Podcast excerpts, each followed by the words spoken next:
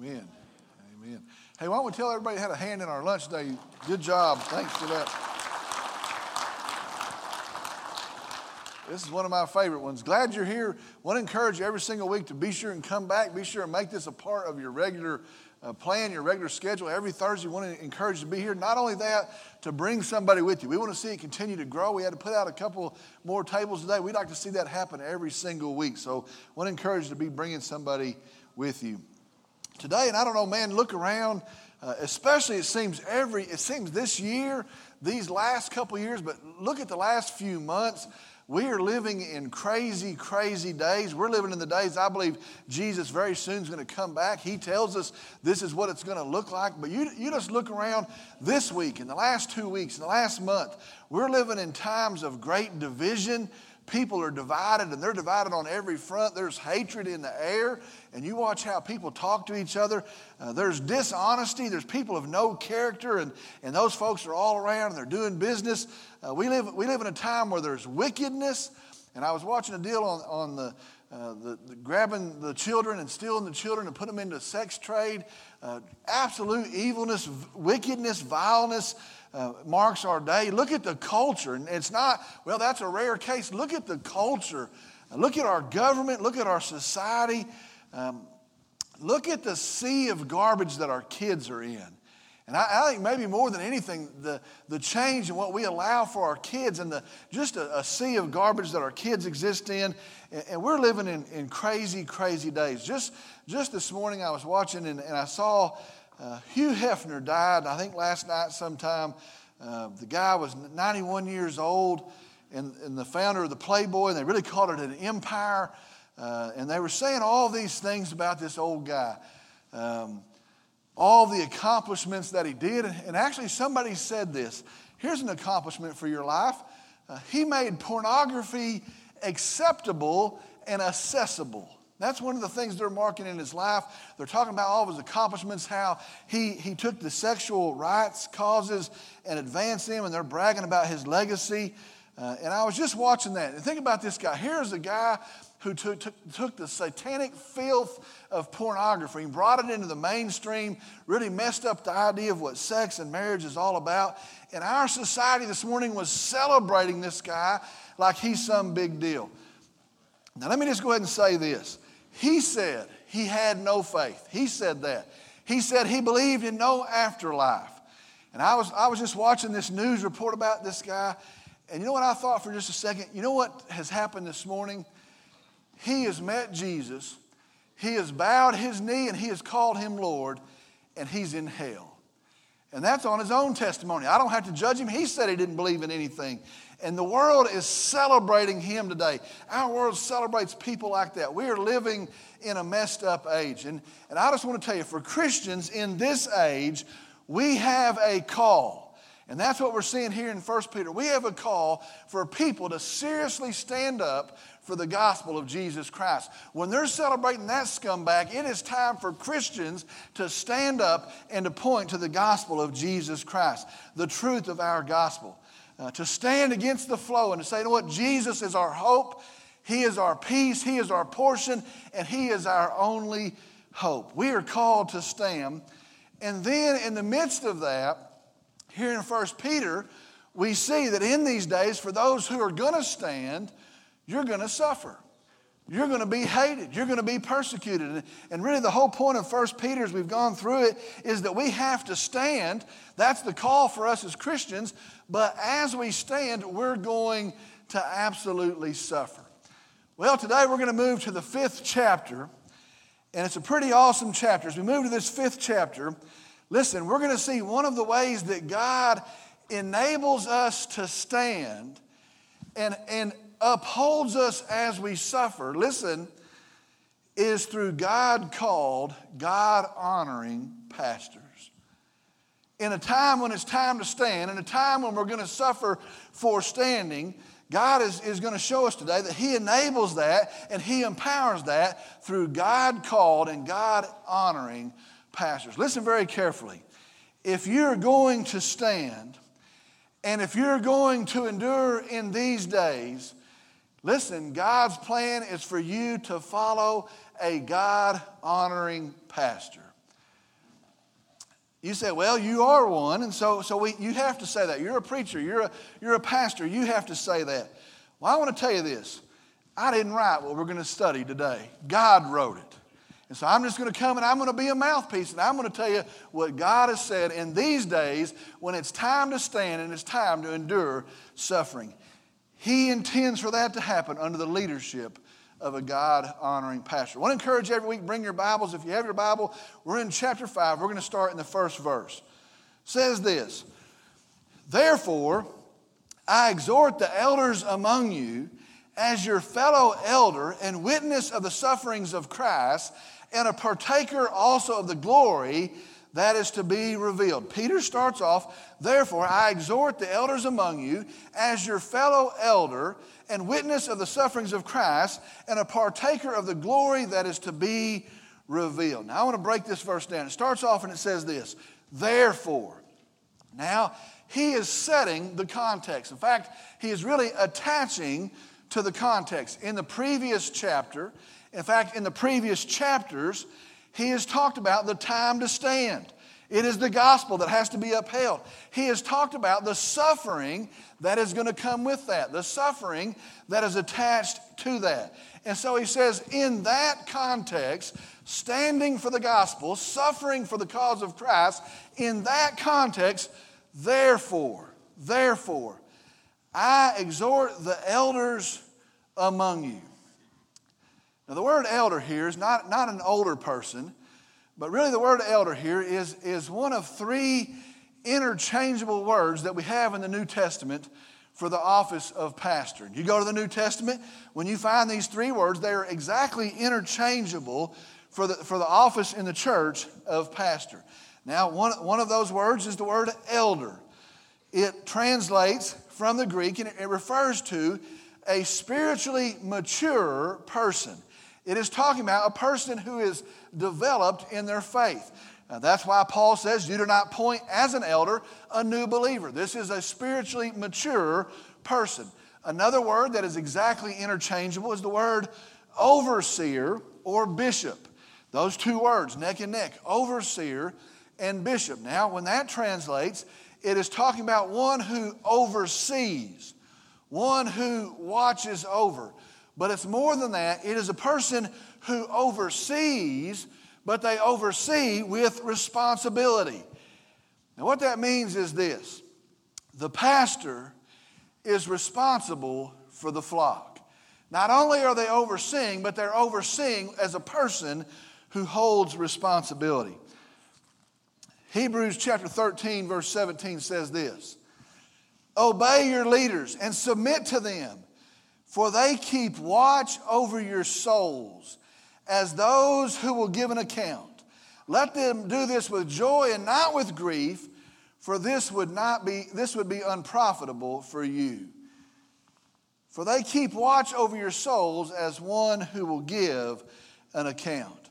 Listen, a pastor, an overseer, this person will give an account for the days of their leadership. Sometimes people think, well, this pastor this or this pastor that, or it seems like they just do what they want to do, or I'm not sure I agree with that pastor. I want to tell you this the God called pastor of your church will give an account, a reckoning before God Almighty for the days that he led his church.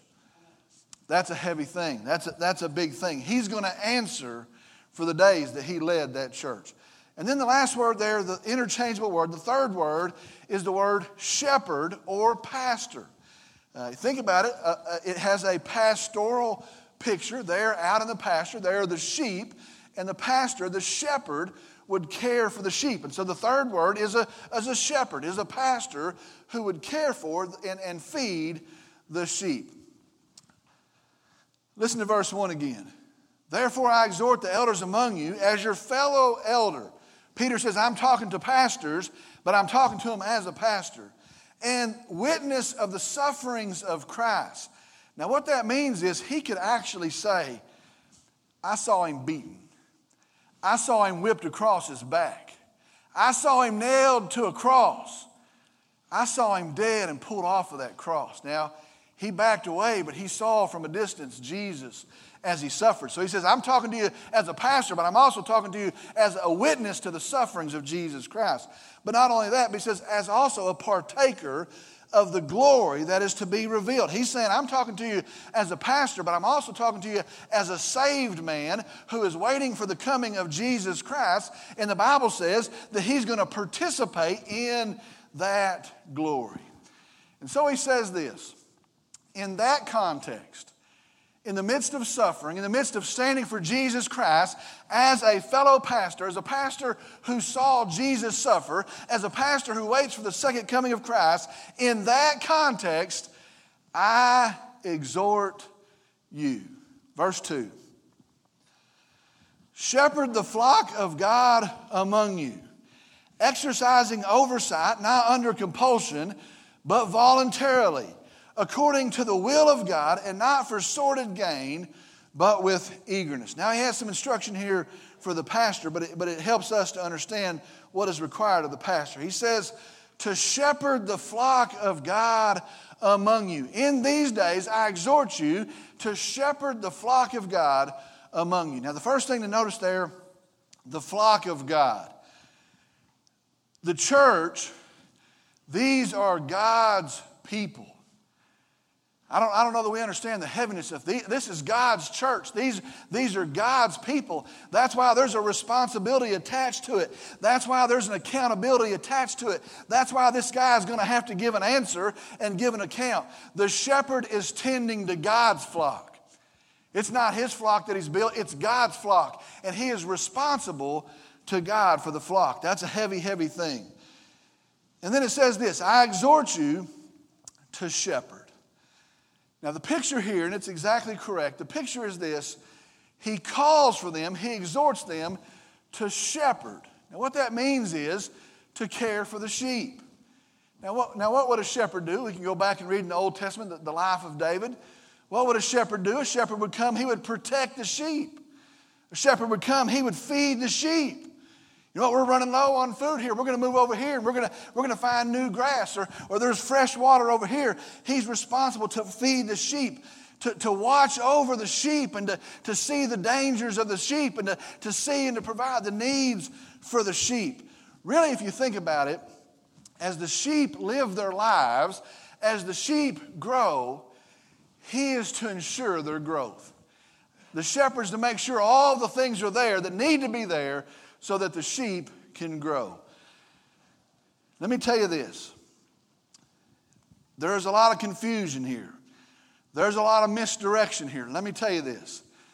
The number one way that a shepherd, that an elder, that a pastor, the number one way that a pastor cares for the sheep, hear me, is the faithful, consistent preaching of the Word of God, the Holy Bible. Be sure and understand that the pastor, the number one thing that he is called to do is to preach and to feed the sheep through the correct explanation and exposition of the Word of God. And so do not be misled today. Do not be fooled. Do not look for something else in your pastor. Your pastor is called to preach the Bible, the Word of God, to his sheep. Think about Paul when he writes to Timothy he tells Timothy, You're a young pastor. You know what? You're called to correct the doctrine, to, to uphold the biblical truth. And he says this Young preacher, preach the word in season and out of season. Well, Peter says here in these days, the pastor, the shepherd, they're to preach the word, they're to, to shepherd the flock of God. Now he goes here and he starts to tell us what that looks like and some of the things that are attached to that. He says, exercising oversight. Now, what that means is seeing over. Preach the word of God, sing over the sheep, and then he says this not under compulsion. Not under compulsion. Now, what that means is this preach to them, feed them, care for them, protect them by upholding the doctrine, but do not do it because you have to do it. Not under compulsion. Do not do it because somebody's making you do it. Do not do it because you wake up and say, Oh, I, I don't want to do this, but I've got to do it, and somebody's forced me and I'm compelled to do it. But he says, Do it voluntarily. Let me tell you something. If you have a pastor, And I'm talking about a God called, God honoring pastor. If you have a pastor, his heart is to be a pastor. And whatever comes and whatever happens, whatever hardship shapes up, he is going to be a pastor because he's been called to be a pastor. And if you have a pastor, that is his heart. But I want to tell you something else. If you have a man and he can be content with anything else, if he can be content to endeavor into something else, he's not your pastor. Let him do something else. You see, a pastor, his heart is to be a pastor. And that's what he's going to do because God's called him to do that. So he says, You do not do it under compulsion, but you do it voluntarily. And he says, You do it according to the will of God. Now, I think we need to reaffirm this in the church today.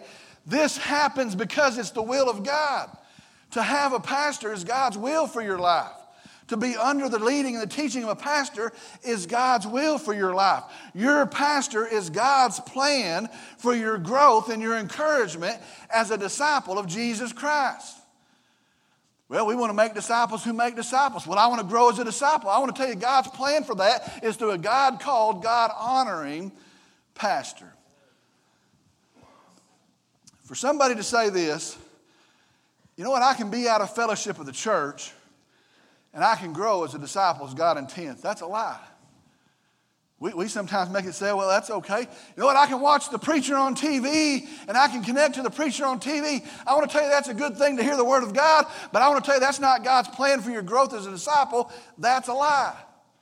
His plan is for you to be under a pastor in a church growing as a disciple of Jesus Christ. That's what it says. It's God's will. Next thing it says this not for sordid gain. Not for sordid gain. This guy's not the pastor it actually translates because he has a longing for money. Let me tell you this any pastor who's in it for money is not a pastor. And, and you can say, well, what about $10 million this and $50 million jets? And I don't, I don't care what it is. I don't care if it's a beat up Hyundai. Any pastor who's in it for money is not a God called pastor. And I want to tell you this it also shows up. And you watch a man and you watch how he lives and how he interacts with his money, his wealth, and it's going to show up. And I want to tell you, it's, it's a check of a man's heart, a pastor's heart, how he deals and how he approaches the subject of money. It says it's not for sordid gain. That man's not a pastor, but it's with eagerness. You know what? I, I, get to point people to the hope we have in Jesus Christ. I get to hold the, the astounding word of the living God, and I get to preach that to these people. The only hope they're going to ever have is to grow in the truth of God's word. And I don't care if you give me two nickels, I'm going to show up and I'm going to preach the word from God. That's a pastor's heart. We're studying the book of Colossians in our staff meetings, and in the book of Colossians, it talks about the false teachers who do it for pride the false teachers who do it for self promotion. I want to tell you, the, the pastor's not going to do it for position. And then the Bible says this not to lord it over others. Not to lord it over others. That's what it's talking about. You're not doing it because you have a place. You're not doing it because you have a position. You're not doing it for power. You're not doing it to lord it over others. But then it says this you know, you're not doing it for money. You know, you're not doing it because somebody forces you to do it. You're doing it because you love God. You're not doing it for the position to lord it over somebody. But it says, as you do it, you're proving to be examples to the flock. Let me just tell you this you cannot preach and be a God called preacher if you're trying to preach something you will not endeavor to live. That's what the Bible says. Do not come with your big sermon. Do not come with these lofty ideas. And do not bring the word from God if you're not willing to live according to the word from God. That's what Paul says. That's what Peter says. That's what Christ says. That's why we're not to have new believers as our pastors. That's why the, the, the high standard is upheld. And Paul tells us that. It's, that's why we have to be beyond reproach. They are to live what they preach, they are to live as examples, the Bible says, to the flock. I was thinking about this this morning. When I was in high school, a bunch of you know my football coach, Leo Britton. We talked very highly of Coach Britton. We were scared to death of him when he was our coach. One day we're in practice. I was a junior, and, and, and it was early in the season. I'm very timid around him, and we're we're in practice out here on the practice field, and we're walking through some plays. and Sometimes he would get mad. He was a little bit mad that day. We're walking through some plays, and he lines up as a defensive tackle. I was an offensive tackle, and he says, Step out on me. Well, he's there, and he's in his, in his shirt and his shorts. I have full pads on, so I think he probably means step out on me. So he snaps the ball, and I just stepped out on him. I was just going to show him where I was going. He hits me in the side of the head, jerks my face mask down, says, I said, fire out on me. And I go, This old man is, he's crazy. He's actually giving me permission to fire out on him. And he took his hat off. He had a comb over, and when it blew, it would stand up like this. And so his, comb over stand up like this. He's fierce. He threw his whistle behind him, threw his cap off, and I thought, all right. So I, I get down. I think he said fire out on him. I'm pretty sure he said fire out on him. He's mad I didn't fire out on him. I'm getting ready to fire out on him. They snapped the ball, and my right L helmet hit his bald head as hard as I ever hit a helmet anywhere in my life. Boom! And I fired out on him. And he stood up and he said, That's like it. That's just like it. And he had blood that was running down into his eyebrow and blood that was running down into his nose. And he turns around, Coach Blythe was there, and he said, I didn't think he'd do that.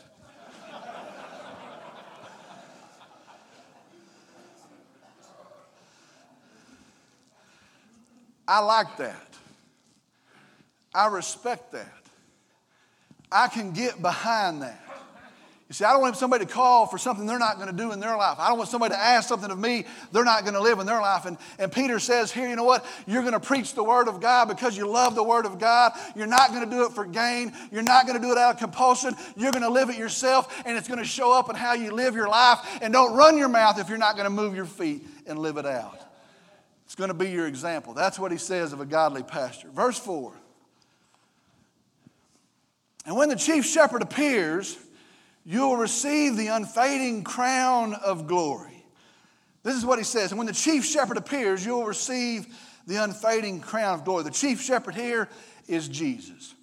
And I want to tell you of all the pictures of Jesus, this is one of my favorite. Jesus is the chief shepherd. What an, what an awesome picture that is. The chief shepherd. The one who would leave the 99 to go in search of the one. The one that would pick it up and carry it back to the fold. That's the chief shepherd. It says, when the chief shepherd appears, Jesus, you will receive the unfading crown of glory.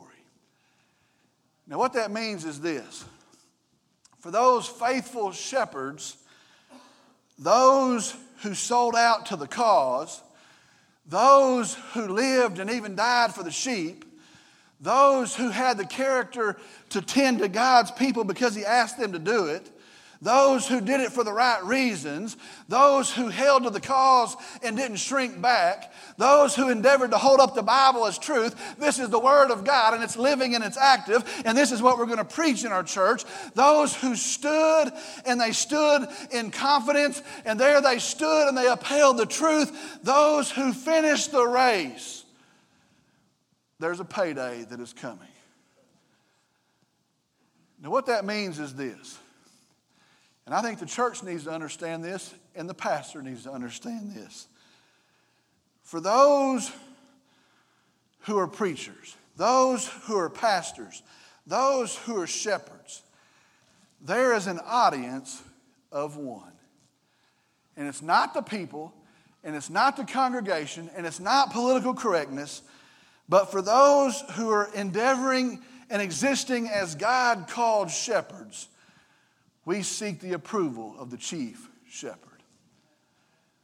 Now, what does that mean for us in here? It means this. Listen, I'm talking to you where you're sitting. God has a plan for you, and God has a blessing for you. And in a sorry, wicked age, when we're called to stand for the gospel of Jesus Christ, and that's the point of this lunch that we would be men, that we would act like men. If you're going to endeavor to stand as a man, if you're going to survive the suffering that comes with that, you have to get in a Bible standing church. That's what it's talking about. You need to get in a Bible study church. Well, I don't like the church. Well, that's not God's plan. You need to get in a church, and in that church, you need to get with and you need to get under a Bible preaching pastor. Don't you wish somebody told you that at 17?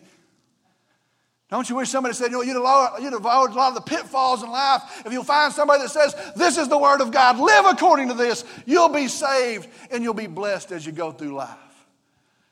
Get in a church, a Bible preaching church. Get under a pastor.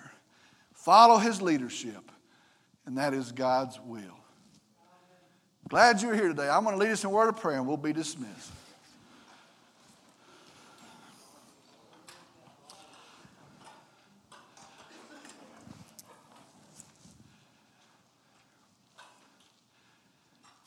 Let me say this there's a couple pastors in here, a couple retired, a couple active. God bless you. God bless you. Let's pray. Dear Father, we come today and I'm thankful for you. I'm thankful for your word, your truth. I'm thankful that as you call people to stand, as you, as you warn us that when we stand, we're going to suffer, that you tell us how to do that. You tell us how to prepare our hearts. You tell us what our minds and our thoughts and our actions ought to be. But then you come and you tell us, you know what, you've blessed us in that with a pastor. I pray that we would adhere to the Bible teaching church, that we would be under it, we'd be in it, we'd be active, a part of the body as you've placed us. But I pray in that church that we would be under a Bible teaching, God honoring pastor. Pray for pastors as they lead. I pray for pastors as they discern. Pray for pastors as they set the example. Pray for pastors as they endure hardship. But I pray for the folks that would be under them, that it would be a blessing to them and an encouragement to them. And I pray that together, as we're going to finish up this chapter and see that together, that you're glorified through that. That together a, a, lost and dark world would see a light in that. That together the world would see the gospel of Jesus Christ that is spoken in that. Lord, I'm thankful for your plan. I'm thankful for your word. I'm thankful for your pastors. I'm thankful for your church. I'm thankful for your people. Let us exist for your glory. We love you and we praise you. And I pray in Jesus' name, amen.